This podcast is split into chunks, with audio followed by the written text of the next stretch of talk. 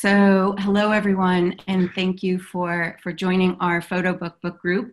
Um, I'm J. Sybylla Smith, and I am really honored to have Lauren Walsh with us. And when we spoke, which was really the first time we met last week, it was on the day that Lauren, you were going to be the keynote speaker at the gathering of the World Press Photo.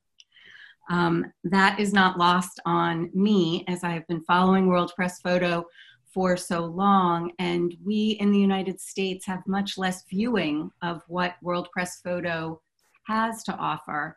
And I'm just so pleased to make connection with you who have such a um, a wide matrix that you tackled in your book Conversations on Conflict Photography.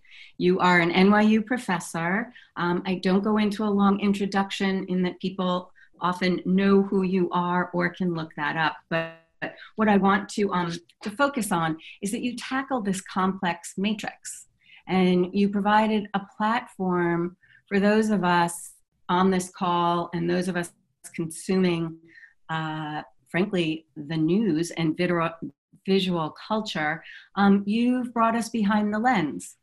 You wanted to give us a place so that we could hear from who's making conflict photographs, what are they thinking, who are the gatekeepers that actually uh, allow us to see some of the imagery that we do see, and what are the purposes behind the images that we see of human struggle, uh, those of conflict, but all of the myriad issues that are part and parcel of conflict, like famine.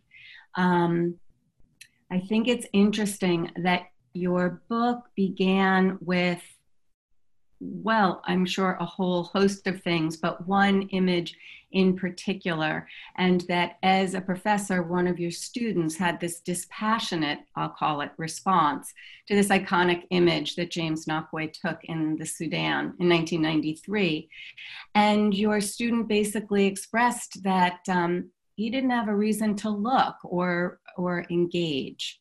Um, I also find it really interesting but appropriate that you did not decide to include this image in your book because frankly, it isn't about a particular image. It's about this matrix, our, our news cycle, the creation of imagery, the distribution of imagery.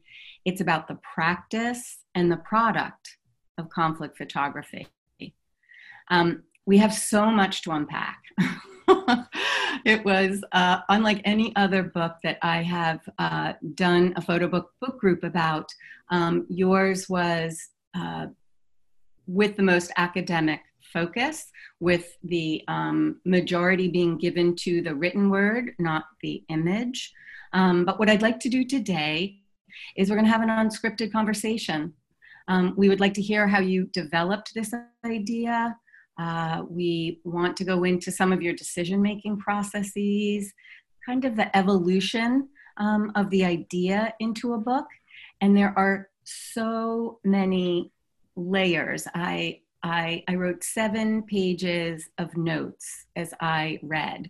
And I don't script what I'm going to say to you either, but it felt like a cacophony of images that we could go into. Um, so I guess I want to begin with what brought you to tackle this very complicated terrain. And thank you for letting me have a long introduction. no, that introduction was was fantastic. I should have you introduce me all the time. Um, I'm just going to make one. I, I am a professor, as Sybylla said, at NYU, um, and also at the New School. And I just want to mention that specifically because I saw at least two of my wonderful New School students in our audience. Um, yeah, so my field of expertise um, for a while has been conflict photography. Um, and I have been working on this from the perspective of a professor, uh, as a cultural critic, um, as a photo editor who works a lot with the war photographers, um, and as a writer.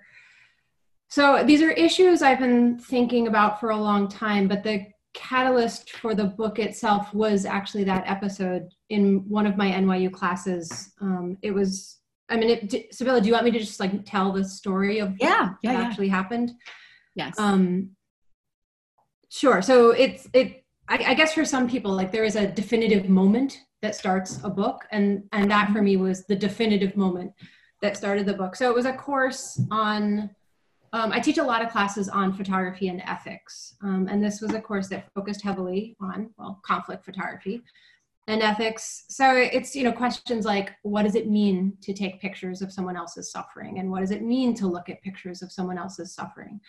Um, and just as Sybylla said, uh, partway through the semester we were studying the coverage of a famine in Sudan in the early 1990s.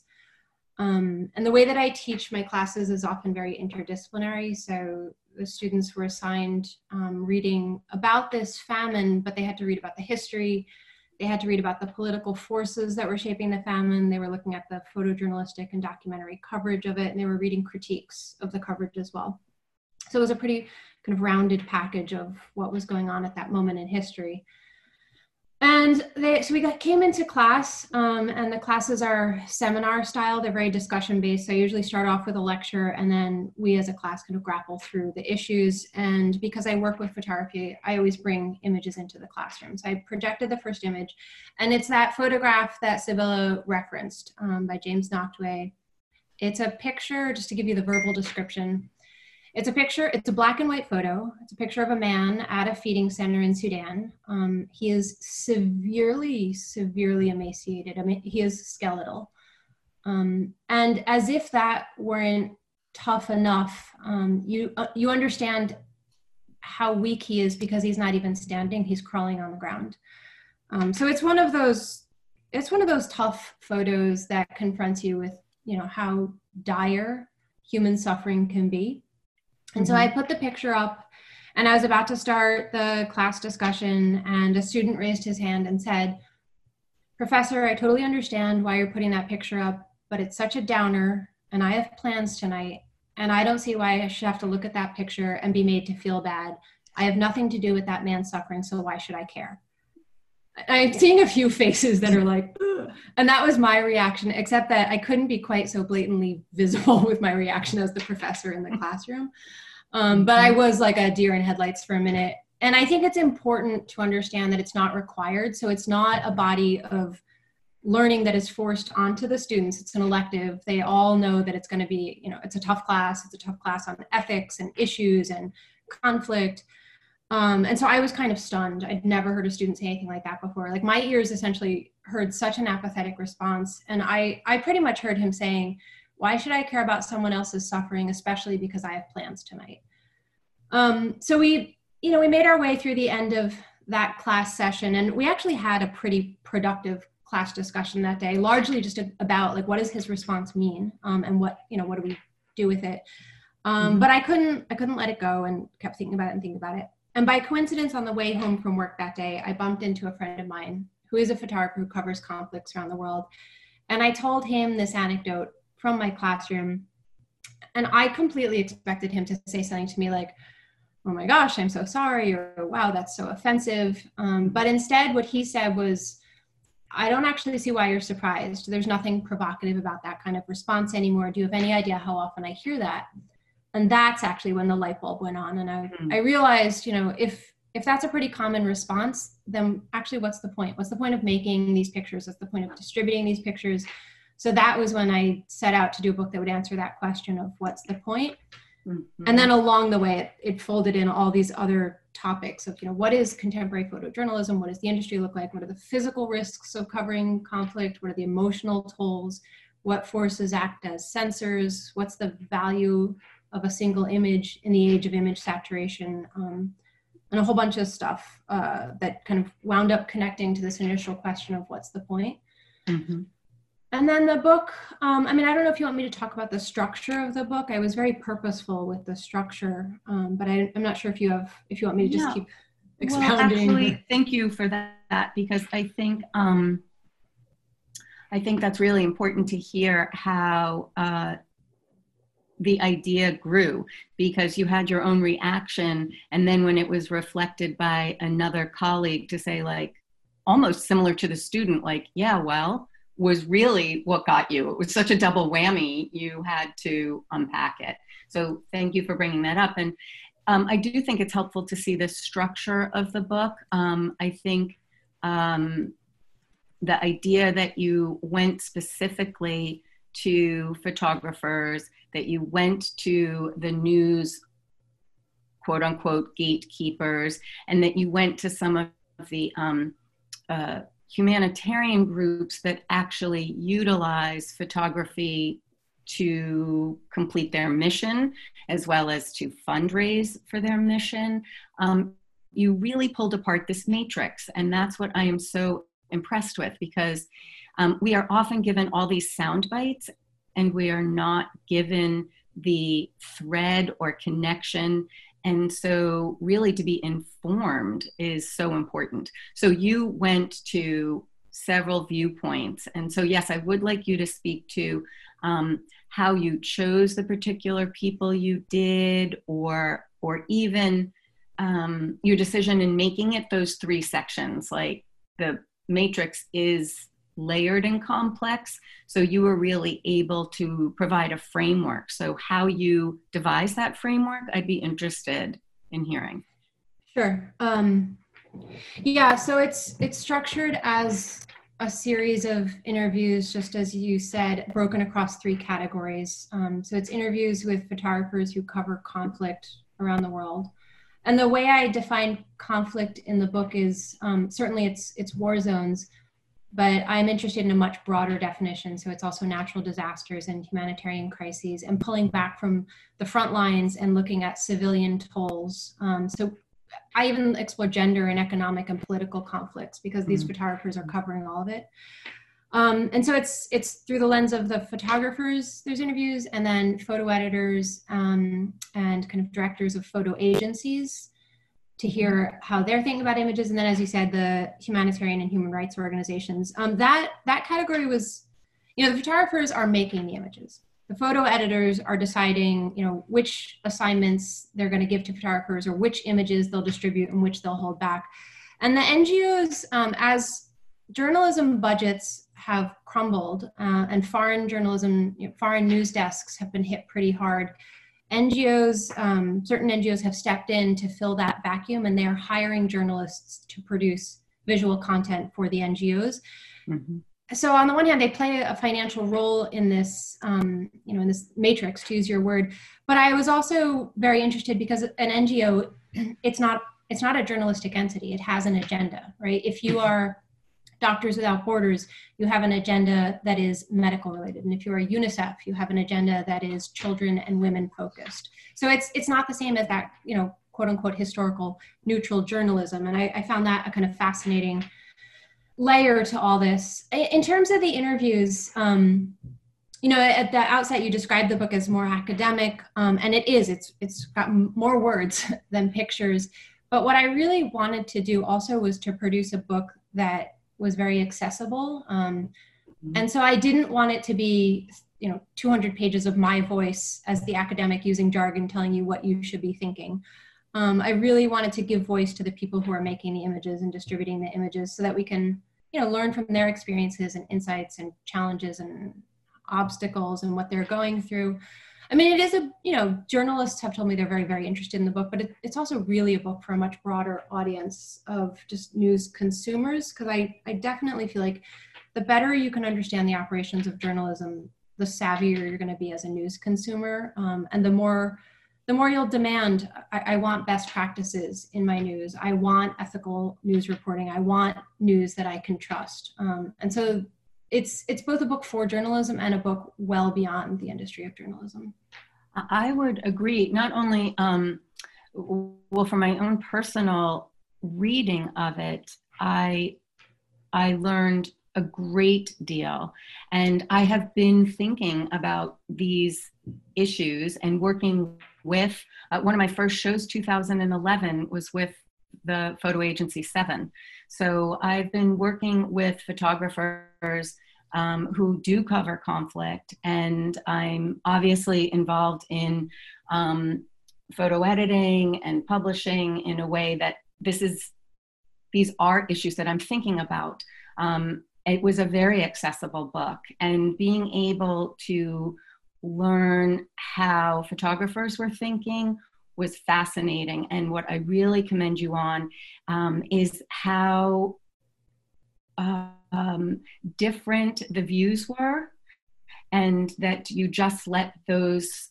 Um, I wouldn't say they're contradictions, but they're just varying perspectives to be there and i do think the overriding reach is to become a educated consumer um, and to think about where your news comes from i mean I, I know in our household a we get paper newspapers and we look who's photographing um, and certainly you need to look at bylines and um, that idea of becoming a um, an analytical news consumer. And we're in this time when we can get so um, labeled and then fed what we want to hear that that's also really important. And just to let you know, I, I, I'm not looking at who's on the call, but I know one person who responded is a high school teacher. And her comment was two pages of this book is good for an entire class.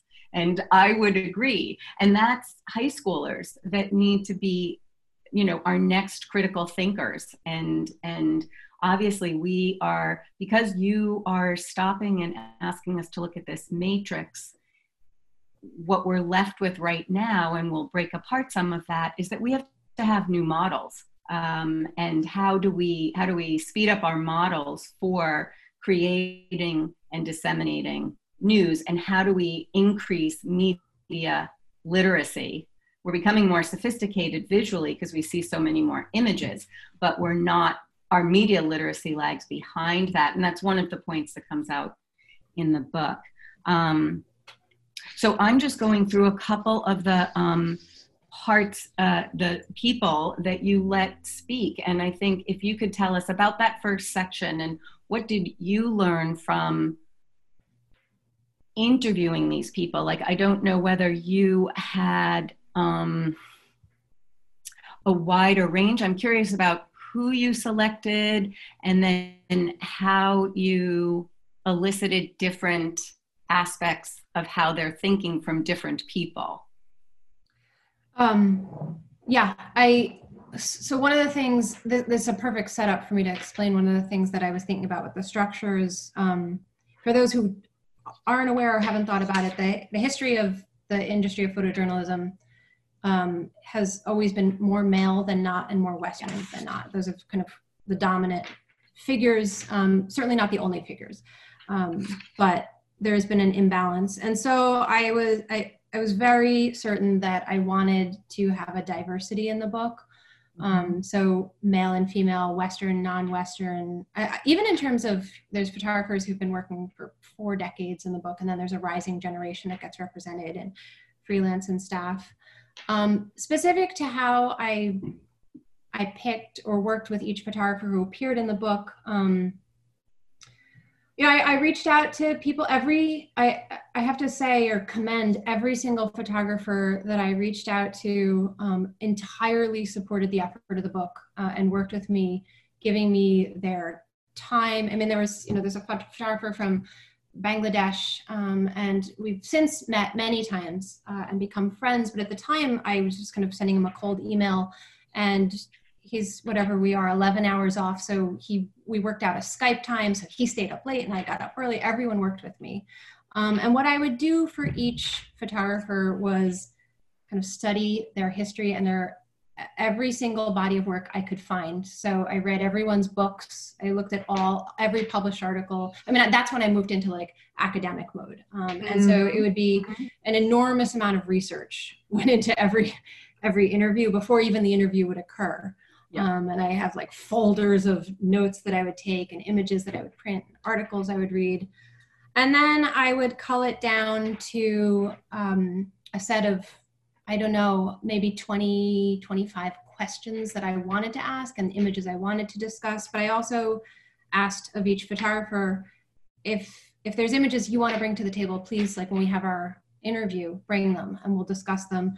And then I mm-hmm. did a little bit similar to what you just said. We kind of we did my set questions, but I I tend to interview in a style where I let it go organically and it just kind of grows from there. And I feel like sometimes you get the the best stuff when you haven't always planned for it.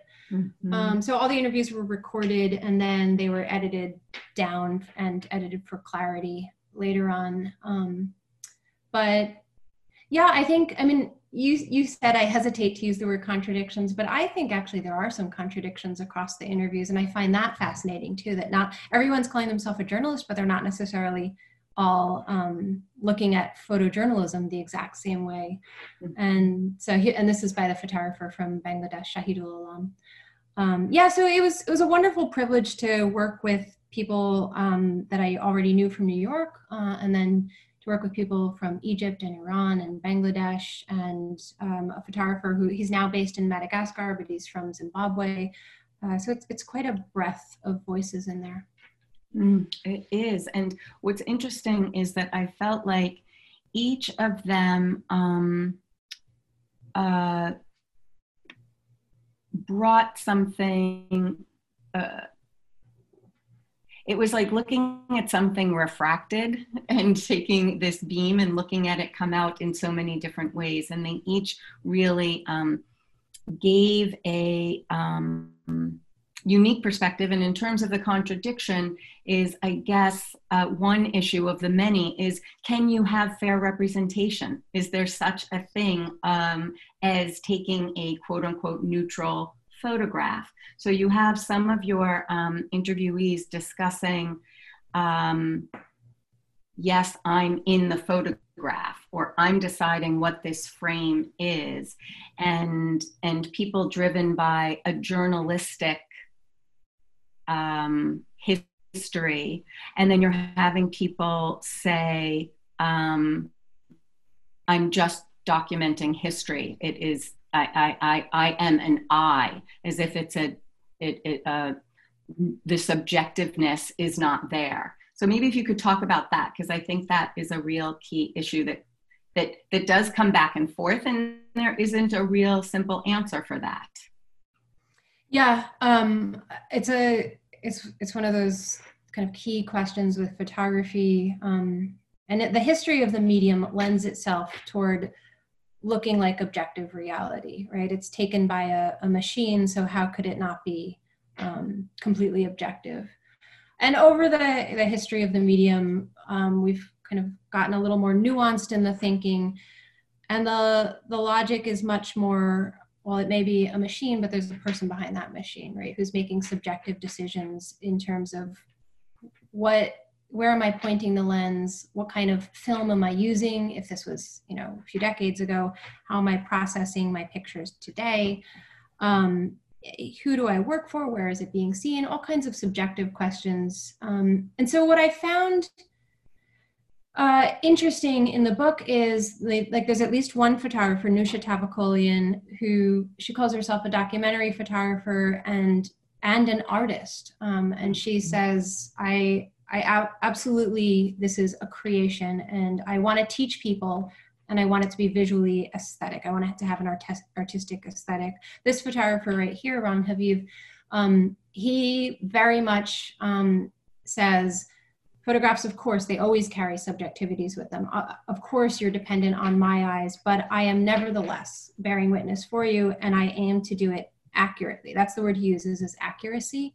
Mm-hmm. Um, so he says, you know, I'm not, I'm going to try to give you the most representative picture of what I'm experiencing on the ground. Mm-hmm. Um, can I uh, interrupt for one sec because we're having a, a, a techno issue? Okay, got it. Are you seeing my chat or not? No, I'm, you're just seeing Ron Haviv? I'm seeing Ron Haviv. Okay.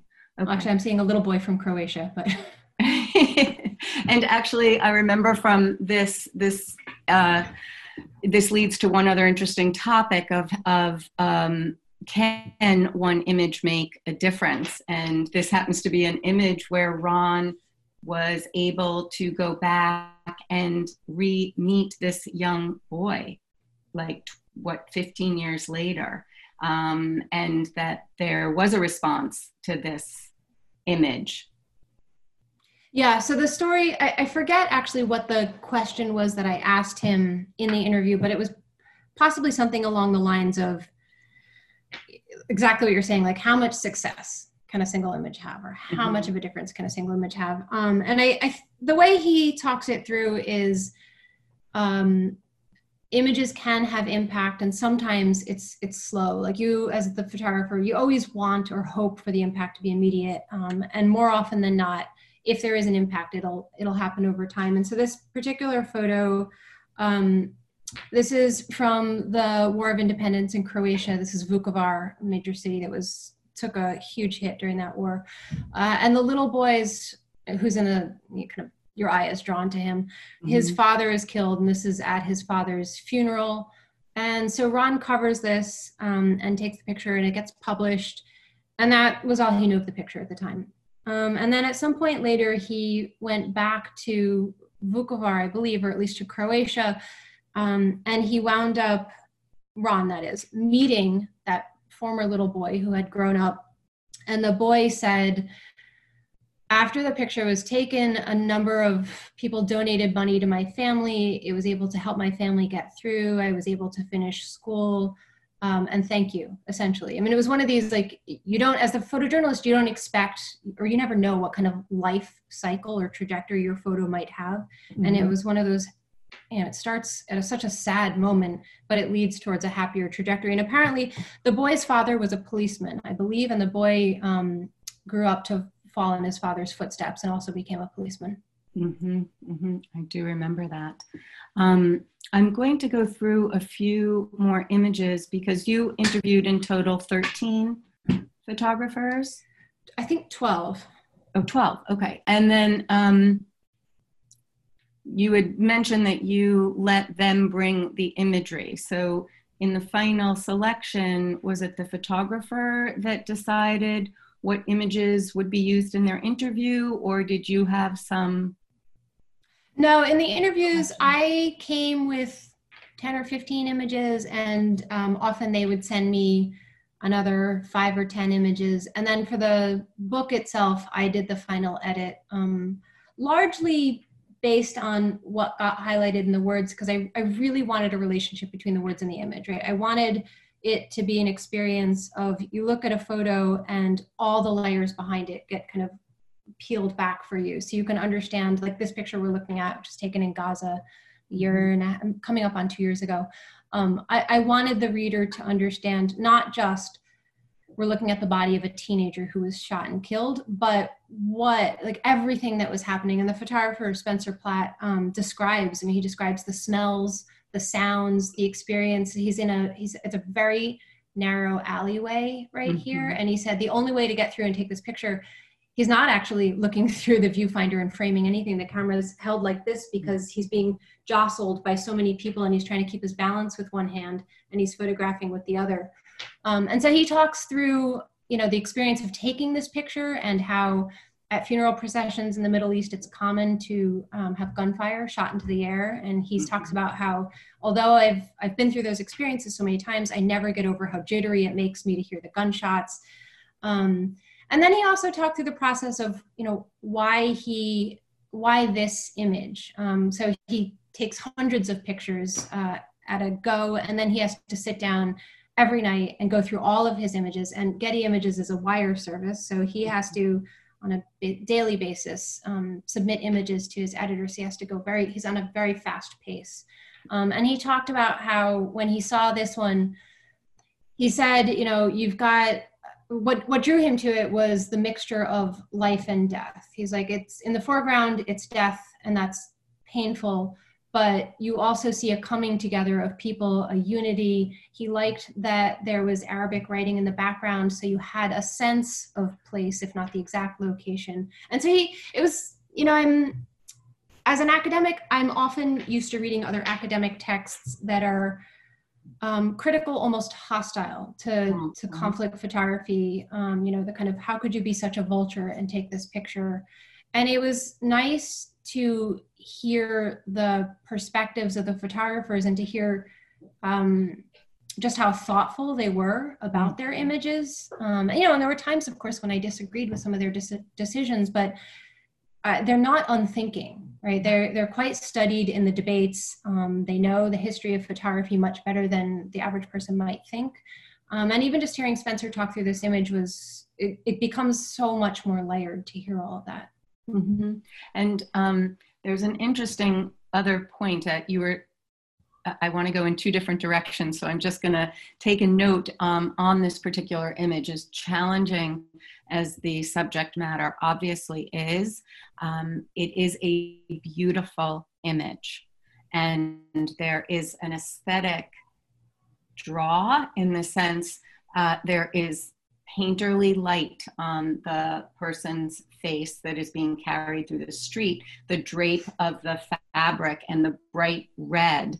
Um, it, it, it is layered aesthetically in a way that I think, um, and maybe we can circle back to this, but that in our visual sophistication, um, a tool that is happening now is bringing people in on some level aesthetically to then engage with what they're actually seeing.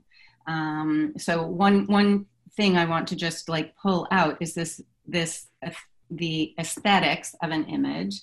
Um, the other is that that speaks to the difference between our gazing, glancing, scrolling through imagery versus reading an image, um, which is another big point.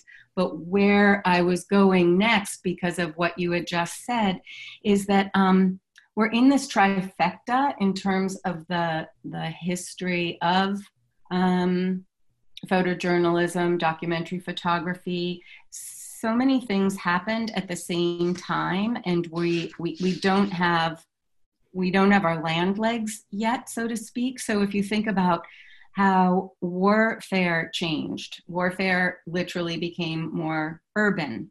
Uh, we started to, um, so the three things that I see happening at the same time is how warfare changed. Then the introduction of digital capture and the difference between when people had to actually do film and process it in the bathroom and have it go over a wire service and how much time that took. Um, and then we have these dissemination uh, platforms that are lightning speed that are, are kind of like uh, uncharted territory. Um, and there is so much that can be uh, seen because of our ability to have web based platforms. So you have um, the changed warfare started to embed photographers with um, military. And so that changed a lot the relationship with the um, the photographer's access is completely different in that and that has you know different implications.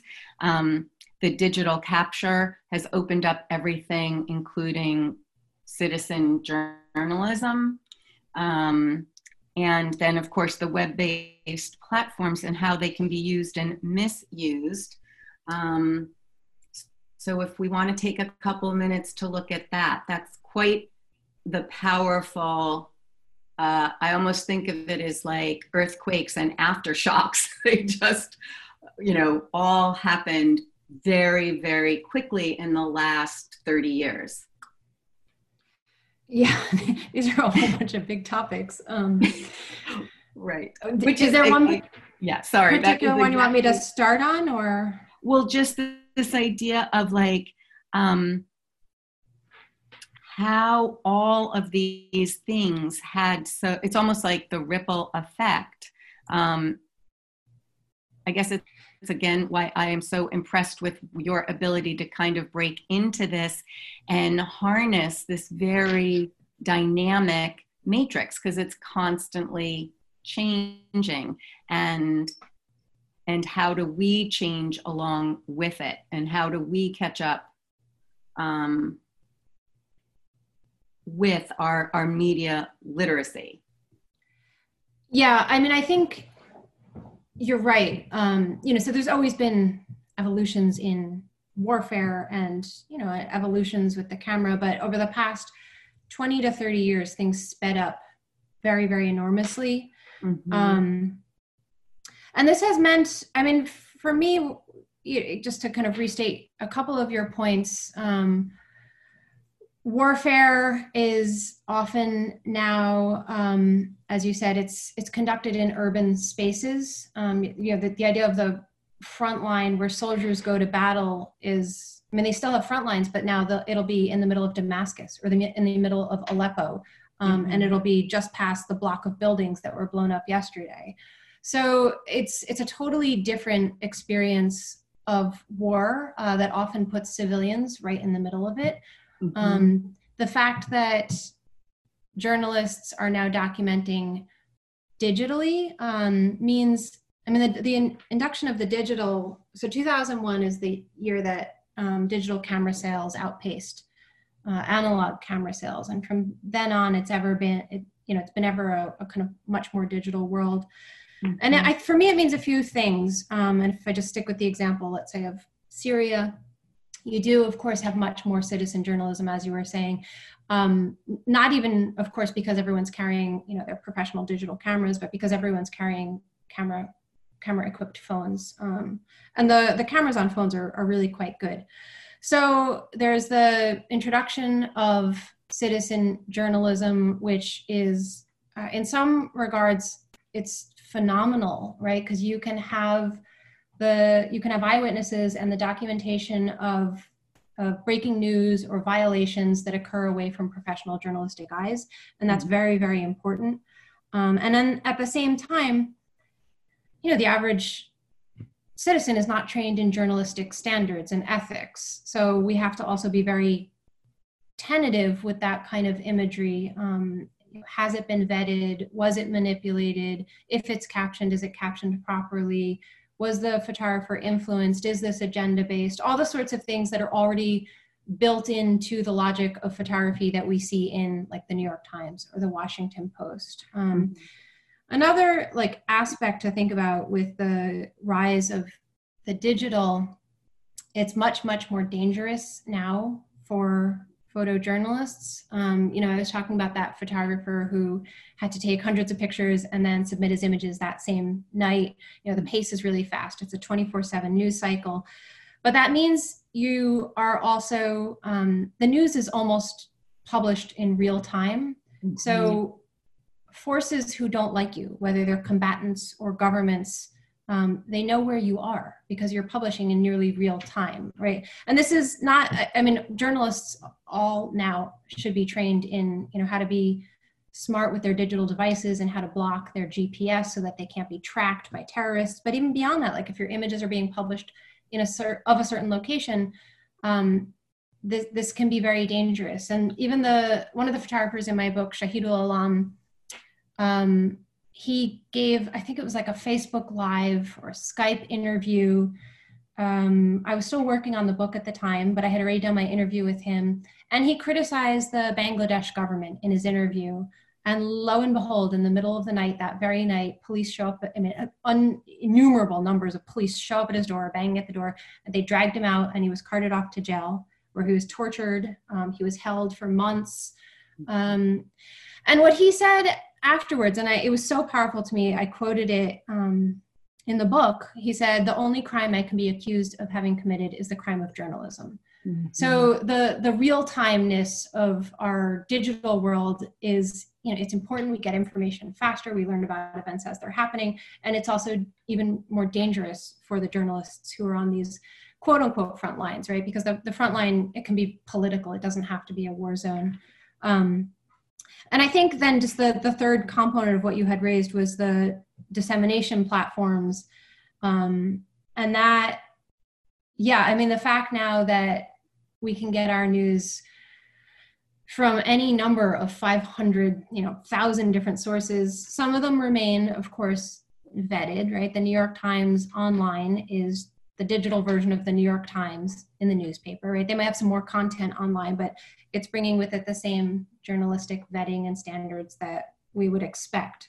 Mm-hmm. Um, but you can publish lots of things anywhere, uh, you know, and it can look like news. Or you can even take an image from the New York Times, and this to me is one of the kind of double-edged swords of digital photography. It's so easy to just do a screen grab of you know the front page photo from the new york times and i share it with a different caption under it and all of a sudden i've created a piece of propaganda. And if i have a big enough following what does it matter if my followers are listening to me and believing me?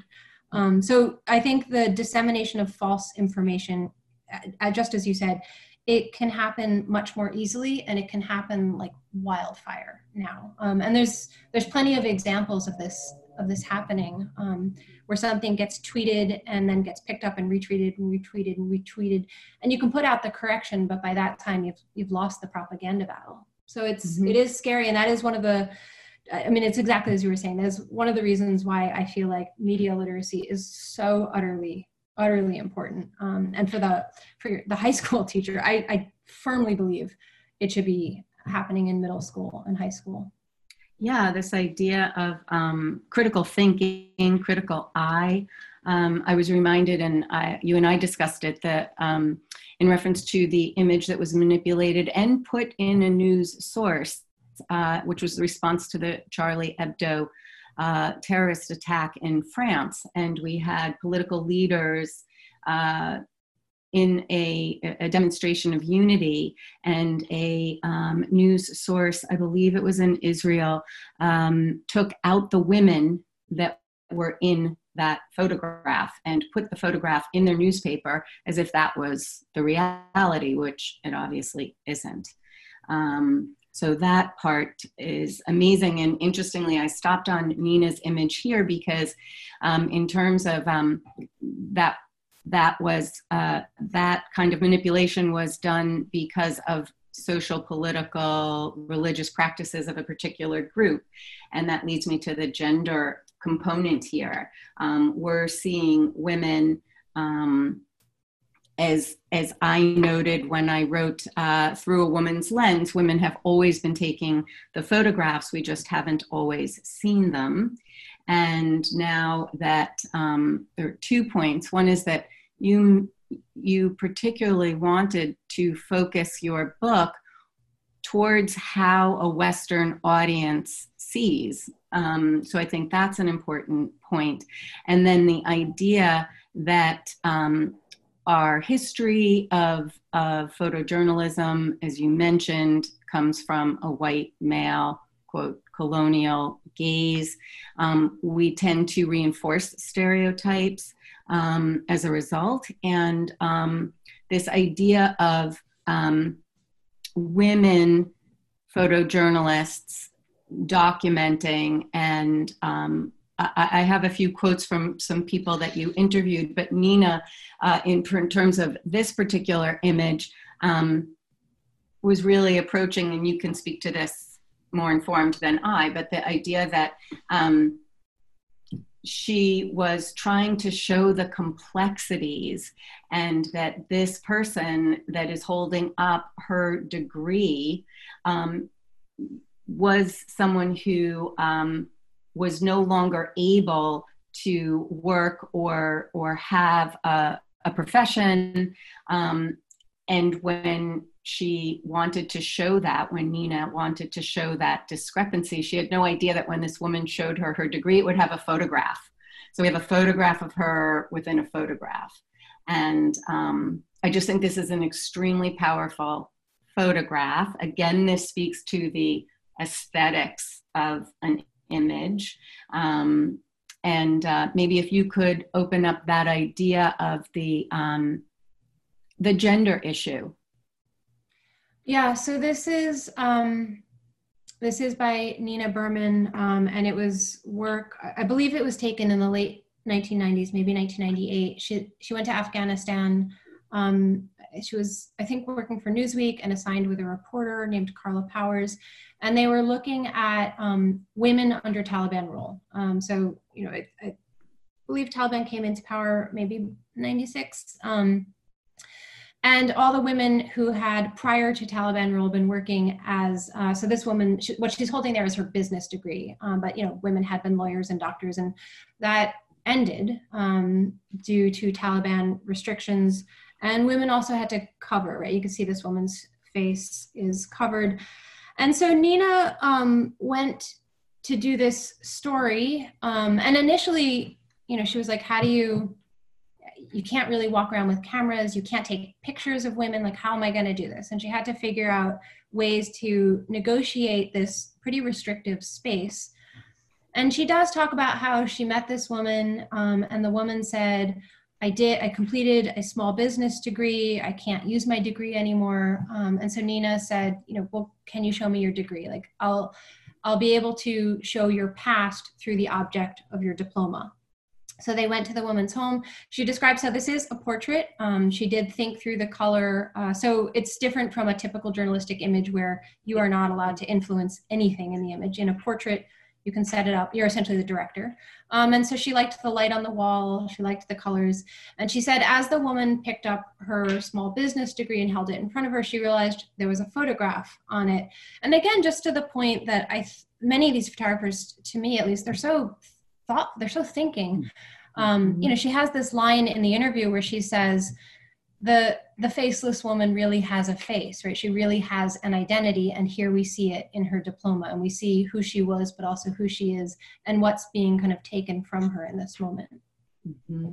i remember a quote from nina in the book that um, i was trying to keep track as i read the interviews if the photographer told us why they do what they do um, like why are you why are you doing this? Um, and what she had mentioned was um, subverting the restrictions on neutrality. And i thought that was such a powerful powerful piece. Um, i also thought this was an amazing uh, example of the power of the photograph and the audience because this is uh, identifying, I believe, displaced people so they can have the experience of seeing themselves. Like if you think about that, when people have migrated under all these conditions, they leave with very, very little. And uh, here they are being seen and and this, I think, is an interesting place to look at the power of the photograph outside of the news, uh, and as well as looking at the power of the photograph on who is getting to see it. Yeah, I mean, this I think is an incredible story. It's um, the Zaatari uh, camp. It's a refugee camp um, in Jordan. I, think it's the second largest camp in the, the world of of, inter, of displaced persons and yeah so these images are not journalism in the traditional sense. She mm-hmm. says there were plenty of journalists already covering the camp. I wanted to do something for the people inside the camp. Um, mm-hmm. so they created this mural which you know it had been this concrete wall. You can see the barbed wire above it. It doesn't it doesn't take away all the horror but it makes it a little more artistic there. And it it gives value to these these lives that are stuck inside this camp. They also set up a photo booth, which was pretty right. sweet. Yes. Um, and families would come. Yeah, just as you said, they left. They had to leave everything behind. Like, how do you? you know, how, how, how does one in the United States even begin to imagine that? Um, but families would come in and they would bring the one or two possessions that they had with them and they'd sit for these portraits and then they'd give the portraits back to the families Mm-hmm. And I remember her mentioning that it was so popular they had to close it at a certain point. That it was so valuable for people to have that have that experience. I'm going to go through a few more images. This was interesting to me um, again on the gender issue because this was um, Alexander Joe um, photographing where women. Uh, you know almost like a modern day rosie the riveter. It's like when you're in war zones or aftermath um, women doing um, and being part of the workforce in a way they were not quote unquote allowed to before. Um, and i have to say again this is an aesthetically beautiful image um, and layered in the sense that those are all women going to work. Yeah i mean one of the things that i, I I, I, first of all, I, nobody wants a book where it's all just gore all over the place. Mm-hmm. But conflict photography isn't just gore, right? And that was kind of what I was saying early on with the the different definitions of conflict and and the different ways of representing it visually. It can be you can pause and take very beautiful pictures and highlight um, stunning moments in addition to documenting the horror as well. Mm-hmm. And I thought this was an interesting example because the images, in terms of where you bring your images, and this was an exhibit within a church, and this idea that um, people could congregate in a religious a, a, building devoted to religion and be informed yeah so um, laurent van der Stockt um, has been covering or he covered syria uh, for a long time. He's actually one of the two journalists he was working with another journalist who broke the news of the use of chemical weapons there. Mm-hmm. um, and he goes into that in his interview. And so he you know he, he feels very strongly about the devastation and destruction of what is hap- has happened and continues to happen in syria particularly on civilian lives. And he said he wanted to find a way to make people far away from syria feel you know uh, more compassion or more understanding. Um, and he said when the death tolls are so high when you're talking about you know 200 at the time that he did this i think it was about 200000 dead. It's so much higher now. Um, but he said how do you how do you make that realer for people especially when it's the news they see every single day and they start to get fatigued? So he did this exhibition in uh, a massive cathedral. And he said on the one hand um, people have a different behavior in a church. They're, they're more right. quiet. They're more thoughtful. They're more reserved. They'll kind of take in things around them in a um, maybe a, a, more they're less overloaded right by the 24 7 of news. And then um, it's hard to tell the scale in this picture uh, but the images were printed uh, essentially one to one so if you were to stand in front of this picture you are the same size as those mm-hmm. people you're looking at. And so he wanted to make the the people in the photo he wanted to make them like real. He wanted it not to be the experience of looking at them on your iphone where they're this big but to have the experience of you know what does it mean to be the father who's uh, the father on the left side of the picture with his son? They're carrying a suitcase because they're fleeing and their whole lives are packed into that one suitcase. You know what is that experience? And and the image second from the left um, is a someone who's covered in blood, and I believe the story may have been that he just dropped off a relative um, at a hospital or a morgue, and you know the remnants of the relative are, are kind of still drenched on him. Um, so yeah, he said it was it was a very it's not he's and he was specific in saying this is not journalism anymore. Journalism needs to be contextualized, whether in a newspaper or some kind of news article, and this uh, was not contextualized like that. But he wanted to catch people in an, in another way or uh, in another register to get them to kind of stop and listen for a little bit listen yeah, I was thinking that in church you have the ability to be contemplative um, hopefully uh, part of thinking is being a part of a larger humanity and then having it on that one-to-one scale takes away the sense of distance that we can have literally from the size of the image. Like if you think about if you're reading your uh, news source on your iPhone, that's like so far away, but this is not, this doesn't have that ability. And I know um, context is really big, and um, Susan talked to, a lot about that. I'm not sure if I have a photograph of hers here, but um, she also brought up the relationship basically what is our relationship with the collective consciousness that idea of um, she really speaks to context and that by taking an image you you can you honestly are taking the context away and that there is a responsibility to recontextualize the image and i appreciate you making the point between when someone is stepping out of a journalistic source image uh, and not. And I think that's part of the matrix that we are going to have to address as we move forward. Yeah. Um, um, and I mean, this, go ahead. Did you do you want me to say anything more about Susan Meiselas or? Yes, please. Yes, because I I, I realized I, I, don't think I have an image in here of her. I don't think there's an image of her in here. Um, of of hers in here. An extremely um important force over decades and really spans uh, our visual literacy because of her input.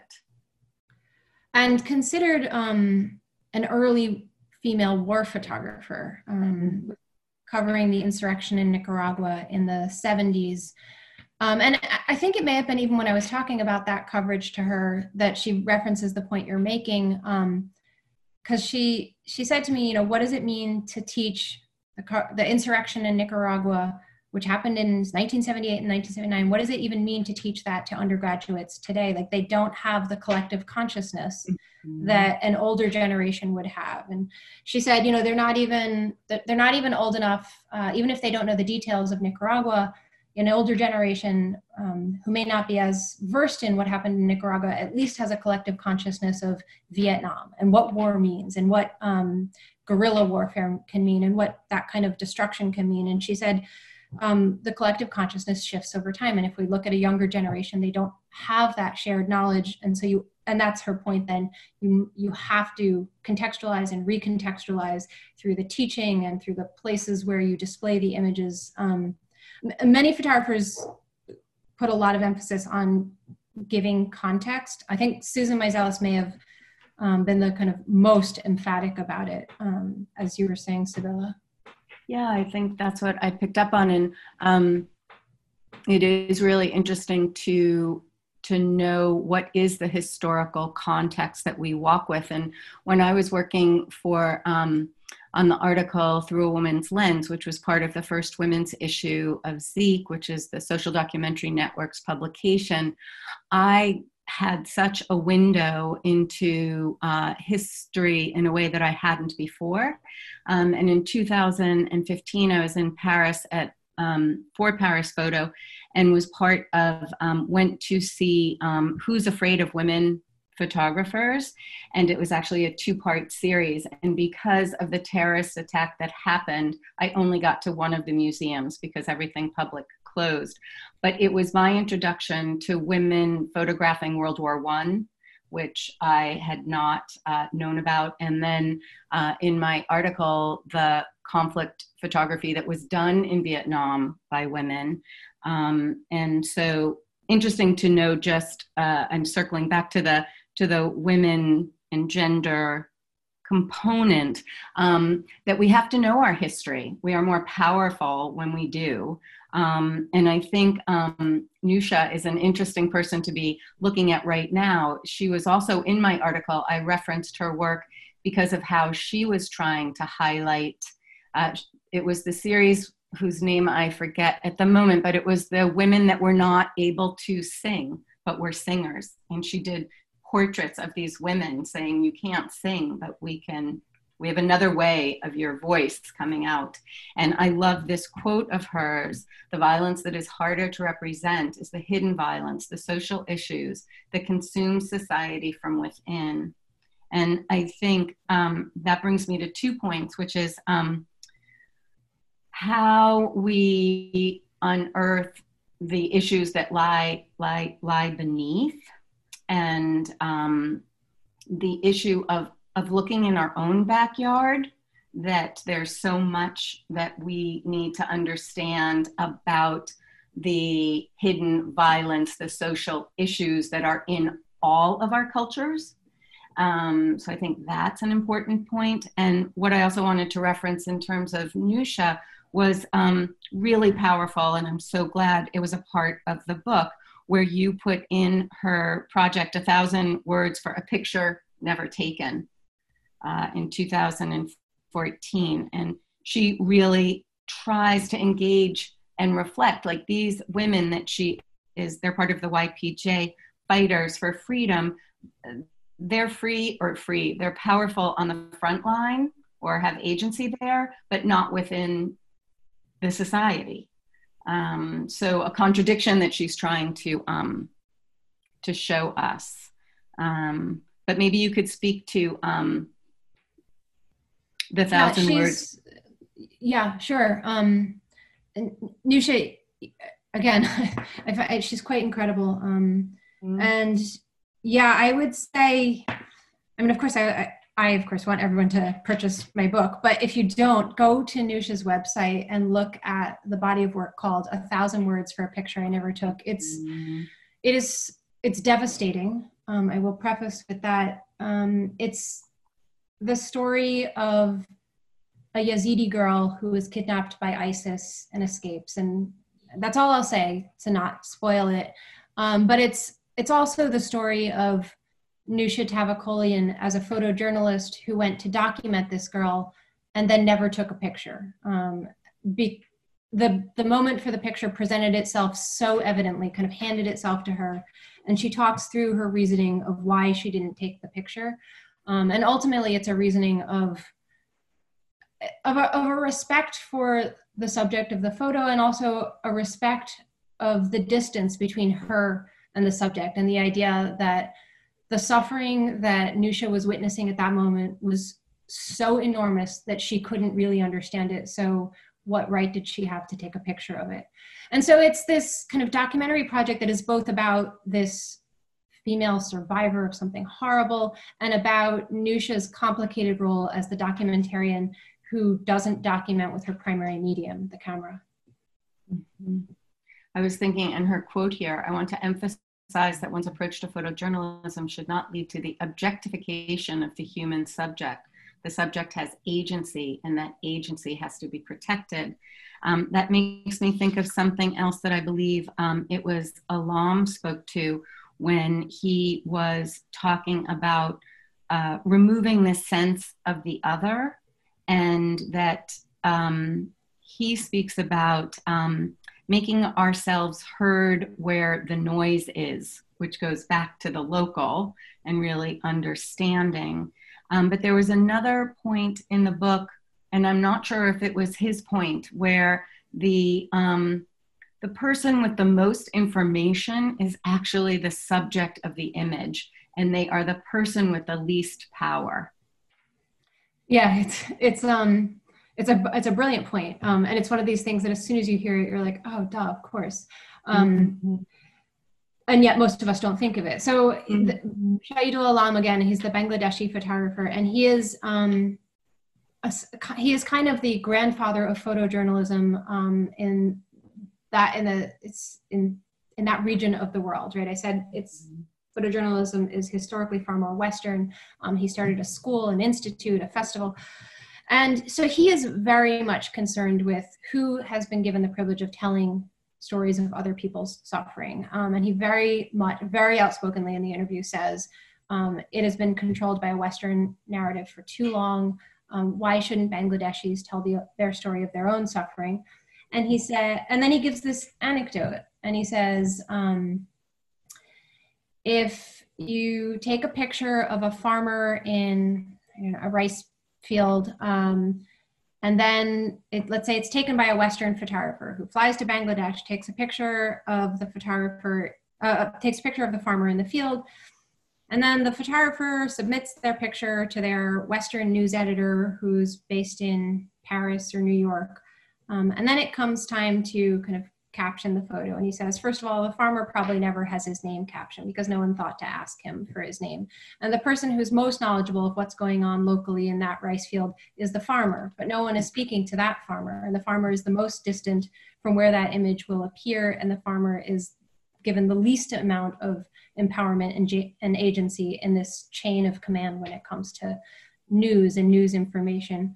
And I found that a, a, a very interesting point. Um, I mean, he's also he, he also points out that, you know, over his years of work, which has been about 40 years, he has seen a lot of shifts in the way um, international news works, um, in part because there's a much more raised consciousness now of local journalists um, and local journalists working more hand in hand with foreign publications. Um, but yeah, that, that historical imbalance that he talks through with the anecdote of the farmer. Mm, yeah, I'm trying to um, Oh, good. Now I, I, I, I, I see that I'm getting through the slides. What I wanted to do is be able to just go through a few and um, I want to open up our, our conversation to, to questions. Um, I guess there are two, two last questions. Well, there's three um, questions, but I, uh, what I would love to circle back to if we, if we can at some point um, is the biography of a photo and the film that you worked on with Ron. So that's just an aside of a question. But um, talking about the second section uh, and third in terms of um, the news agencies and and then the NGOs. If we could just spend a little bit of time there before I open it up to questions. Um, I was struck. MaryAnne Golon uh, brought up a great point about how kind of the power dynamics and how it shifted that in terms between text and image. And she would say, writers uh, and journalists would say, my photographer. And, and like as if the journalist that was going to write the story was the lead person and had an assistant in the photographer, and how that's changing, and that there's now teams and that's different. And I thought it was interesting with Marion um, Mertens, who works for um, Paris Match, and she used a quote of theirs, which was the weight of the wor- words and the shock of the photo. And, and thinking about the news editors uh, led me to think too about how Ron spoke about this, and I don't know if it was Nina, it was another um, photographer where where where your image ultimately is shown and how people magazine with its 40 million viewers uh, is a place that actually helped some issues be seen or noted. Um, and i think what i was kind of appalled by but learned from your book and i had okay, I knew there was imbalance, but I had never that you actually talk about the fact that um, our news is 75 Western, mostly American. Um, news is 75% sports, second is entertainment, and third is actual news. Uh, and that uh, a European audience is a little bit more balanced than ours.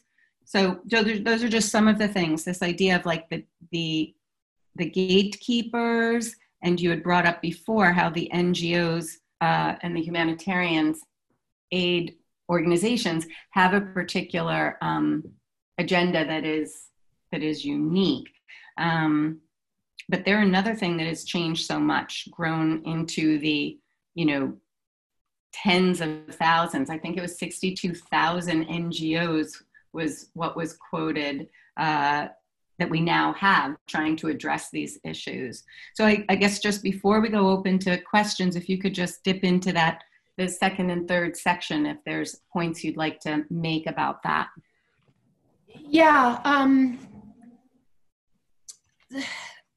it's it's interesting. So I, I spoke to um, the two editors at major publication, two photo editors, and then the former director of photography for the Associated Press, which is a major, massive wire service, mm-hmm. um, and then the head of a, a, a, major photo agency. And I, yeah, I mean, MaryAnne Golon, uh, who is the director of photography at the Washington Post and formerly was at Time Magazine, she really talks through a history of having to fight for respect for imagery. Um, she says for the longest time it was treated like decoration on the page. You know, it was just there to illustrate the words.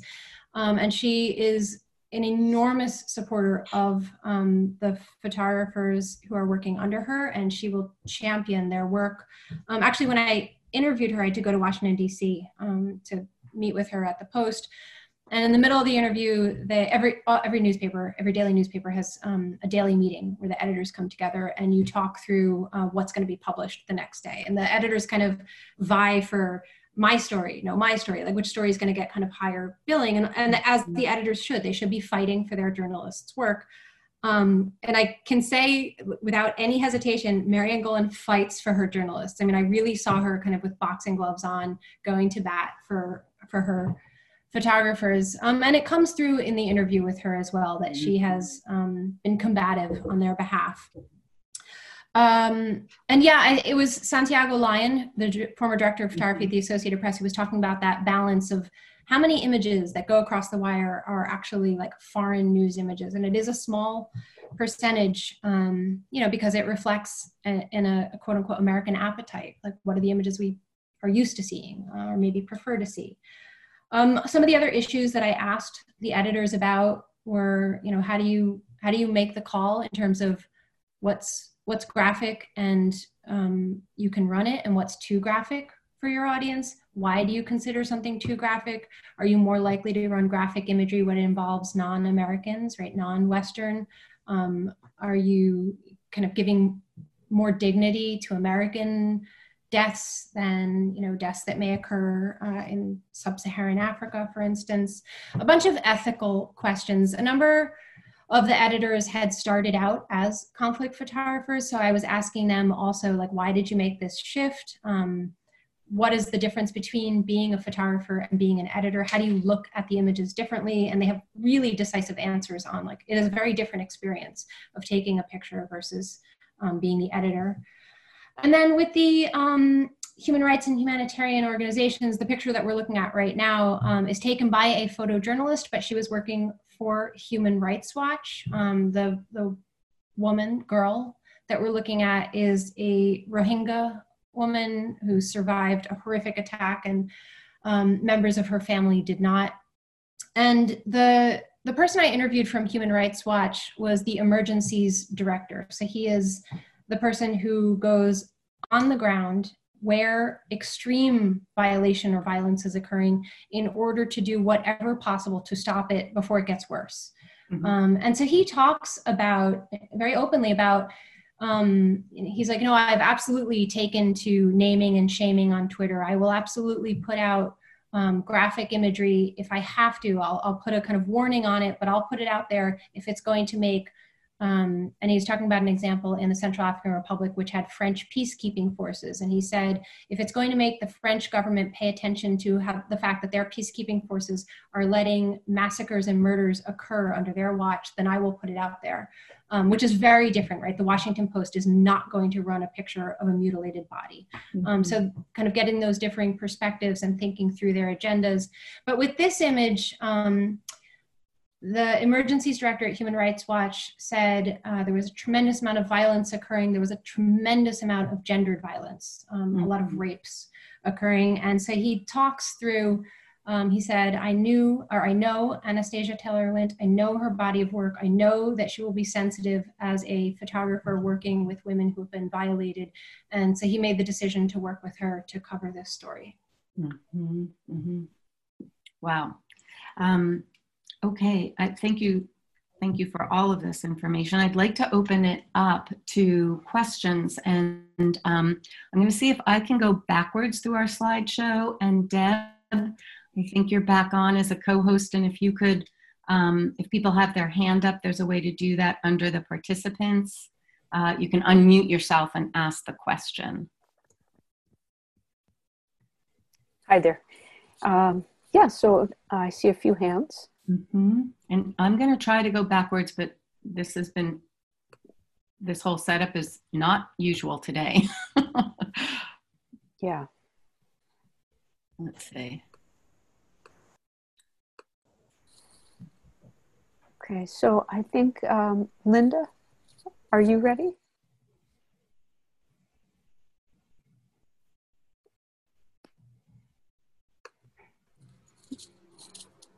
Okay.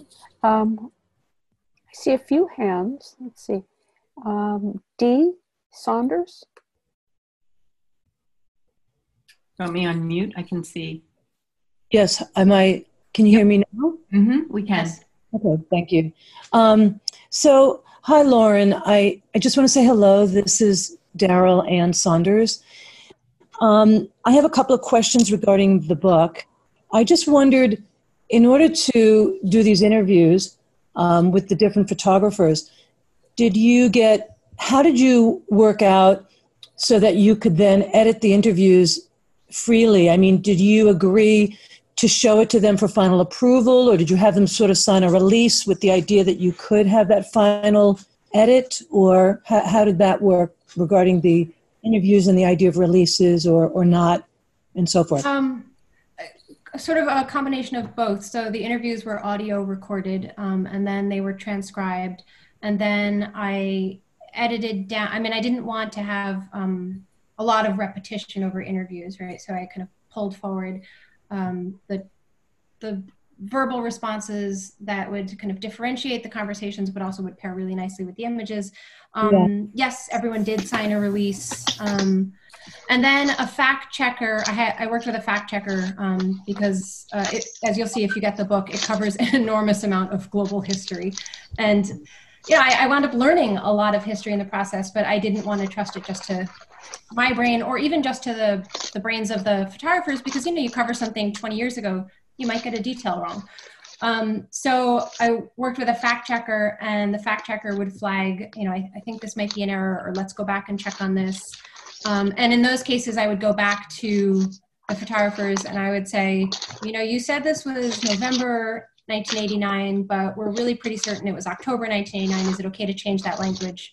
Um, and in all, in all cases, everyone was always like, oh yeah, your fact checker did a great job. That was my misremembering. Um, and they're they're journalists, so they they want to be as accurate as possible. So there was um, there were a few corrections of details. Um, that's also the, the, the existence of the fact checker is also explained and noted in the book. Um, but people weren't um, no one even asked to, but but people were not censoring themselves after the fact. They weren't like, oh, I I said that on the record, but actually I want it off. Um, in part, again, because they're they're all journalists, um, so they kind of walk into this with a mentality of whatever I say is is out there now on the record.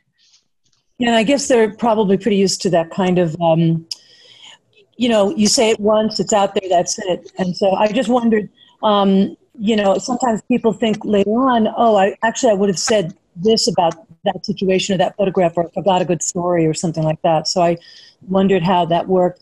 And then also I wondered if um, and again, I'm not sure if this was necessary, but did you show each of them the final version just to kind of get the last approval about the photography, or did you feel you had to discuss that with them, or was that something that you then finally ultimately went ahead with and did, it the way you saw fit without seeking the final okay, so to speak?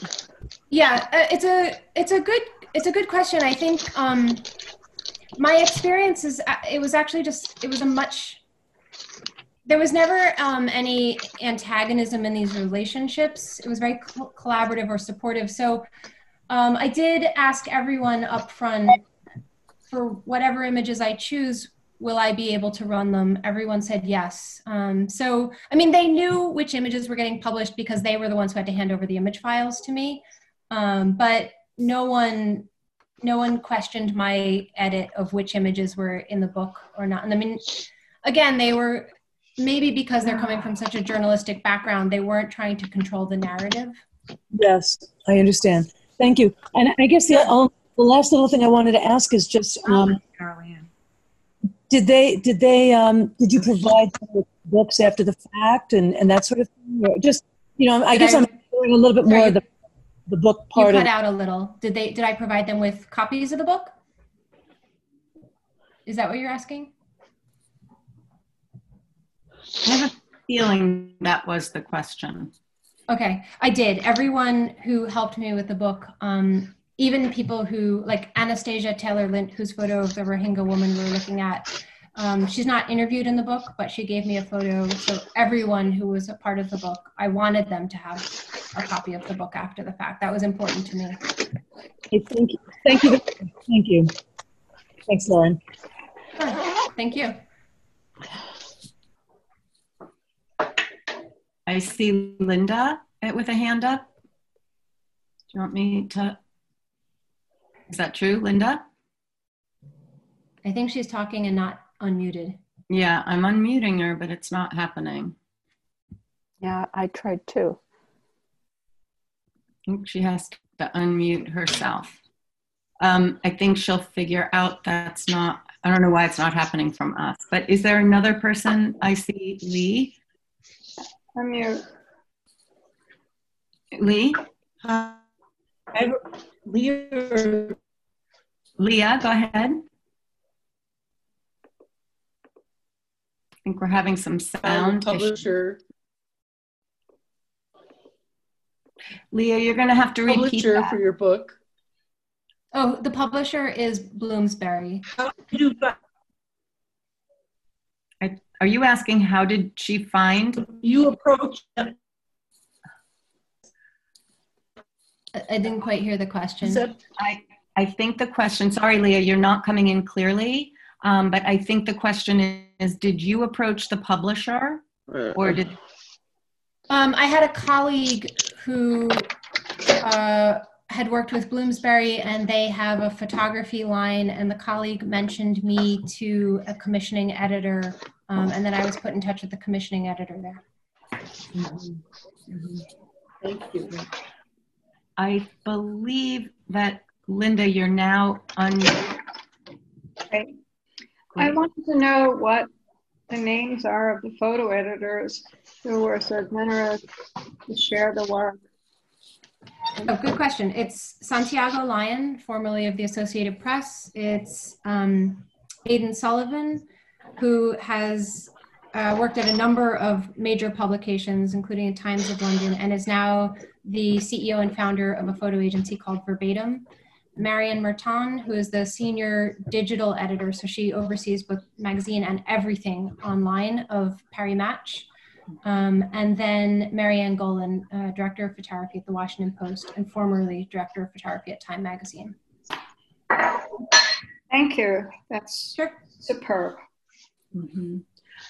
I, I I can say, um, having spent the last 10 years in and out of a lot of um, platforms to amplify documentary photography, um, it is, you have done an amazing job of lending important voices. And it's both over uh, the amount of time people have been in the industry. I'm thinking of Santiago, who did start as a conflict photographer and how that changed into being an editor, as opposed to Mary Ann, who um, I had the privilege of meeting at Look 3 when that was happening, and how I know she talked about being a den mother to people, and that the editors feel a, a, an intense responsibility for where they're placing the photographers. Um, but I think um, it's such a unique vantage point that you've provided in this book, Lauren, where you're really, as I said at the beginning, looking behind the lens and really helping take a stand for us to become more informed consumers. Thank you. Yeah. And I see there is one more question Yes. in the chat box. Do you want to Sure, I'm not to looking field it? chat, so please, yes, field. it. Thank you. Um, I'm just seeing. Also, maybe a reminder to somebody to mute because there's a lot of background noise. Um, I think the Linda, you question. need to unmute now, or you need to mute Linda, please, because you can hear your.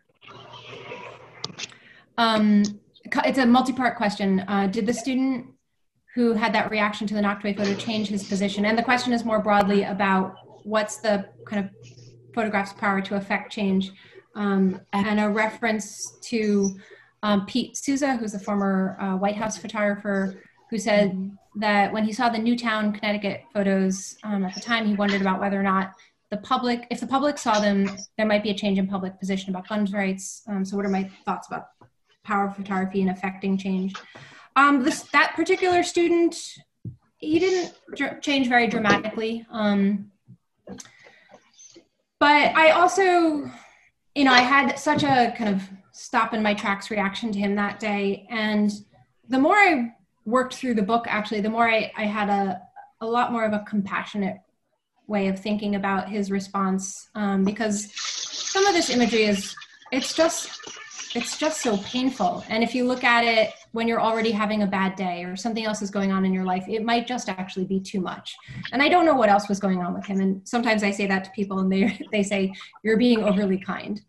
Um, but you know i, I actually teach um, paul you said you worked on war photographer. I teach that in some of my classes. Um, it's a wonderful documentary film about james nachtwey as, as to the power of images to affect change I think the answer is if we walk into any of this thinking that one photo is going to change something that's the wrong approach. Um, it's photos can play an enormous role in a larger trajectory of change but the it, it takes a, a collective will. It takes first of all i think a, a great appreciation in journalism which in this country kind of has gone up and down. Um, you know, and I, when you have a, a president that shouts fake news in response to often legitimate reportage, that's that undermines journalism. So I think it, you know, it comes back to this kind of media literacy, or even maybe more basic, like what's the what's the value of journalism? And and I think journalism is fundamental to a demo, like absolutely fundamental to a democracy. And I think the more people can understand that, then the more you have a kind of collective will um, and a greater appreciation for learning about issues. And I think then images can have the kind of impact that you're, you know, getting at with Newtown, right? It was one of the most horrific stories that we've all ever heard. And one of the photographers speaks to it um, in his interview, and he says, "I just didn't want to be alive anymore."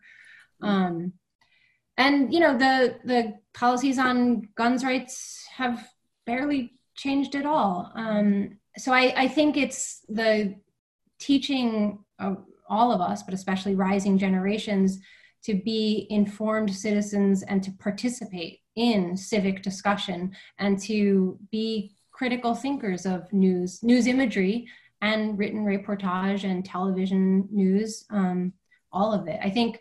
I think that's what gets you towards um, having impact. I mean, there are, of course, the exceptions that have gone down in history where a single image does an enormous amount. Um, and those are phenomenal exceptions. Um, and they're phenomenal photographs, but they're often also connected to larger forces, right? So, I mean, even the photograph from Vietnam that everyone, my students included, they all know it when I when I describe it. If I say the name of the photographer, they won't know it. Uh, if I say the date, they won't know. It. But when I say a, a naked little girl running down a sc- street screaming because the village behind her has been napalmed, they all know the photograph. And and often the the shorthand is it's the photograph that turned the tide of public opinion. Um, and and that you know the deeper story is yes and no, right? The tide was already turning, um, and we were already um, seeing some of the graphic imagery in the early part of the Vietnam War. We weren't seeing graphic imagery, um, and the the tide was shifting already. And then with this collective will, and then the image that kind of cements it for us. And then yes, you have kind of these these collective shifts that can occur. You know, we and we see this. Um, there was a kind of collective conversation around the photograph of the little boy who washed up on a Turkish shore, yes. right? The Syrian Alan refugee. Yeah. I was thinking of that because I was uh, I did some work around that, and that was a woman photographer in a local newspaper who took that image. And there's an interview with her because she went day after day, and there's a lot of um, that's a, a, an amazing example of how we become.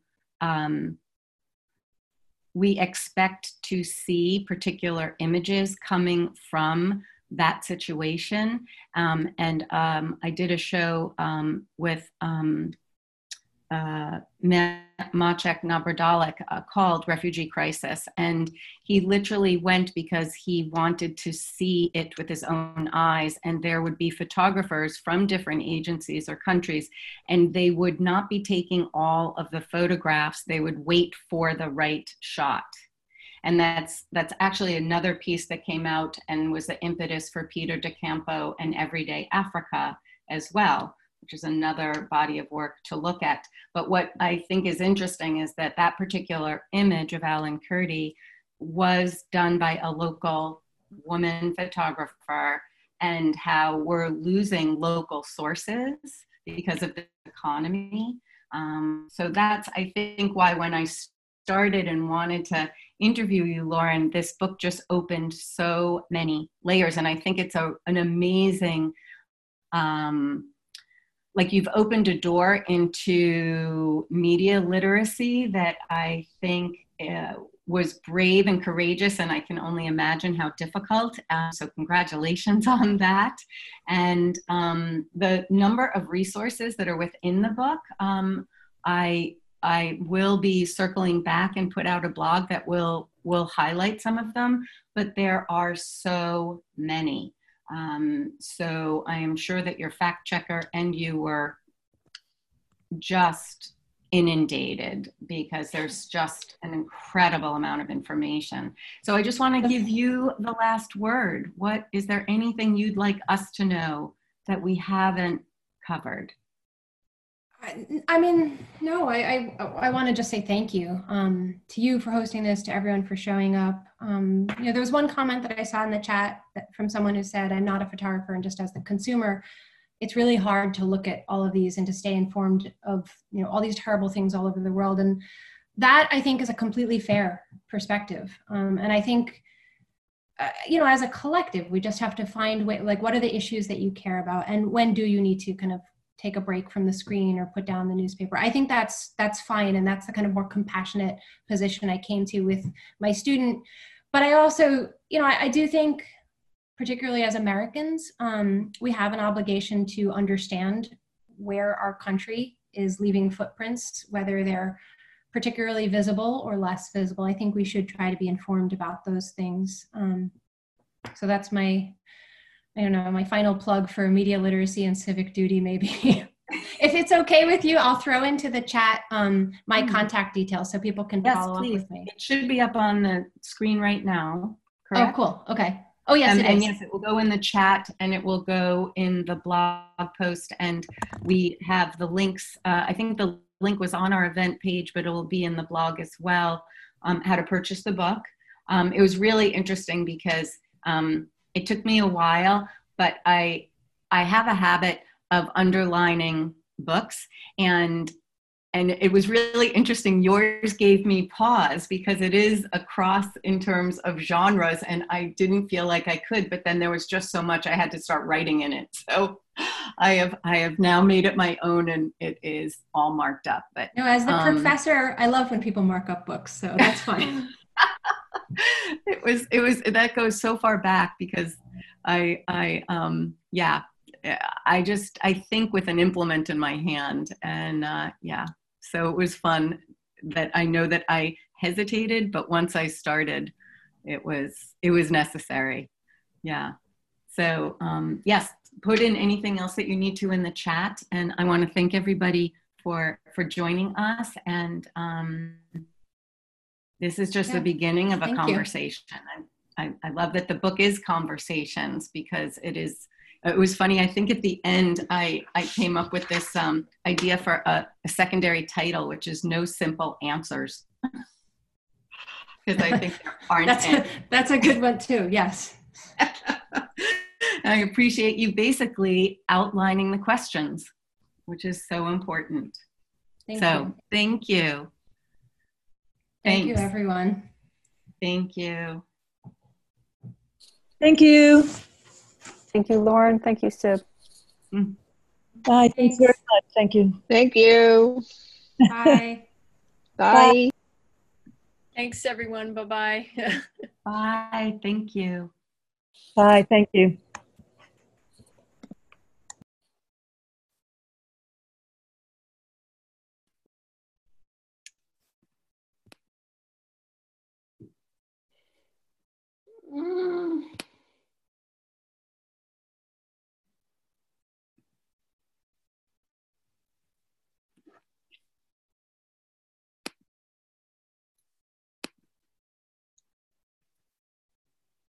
I see Mary and Linda.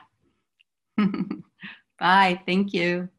Oh, Sybylla, this is really going well. You really, I was avoiding all of this because you know I have hearing aids and it's really hard to connect, but I had a marvelous time and you're always going deeper and I love it. Thank you.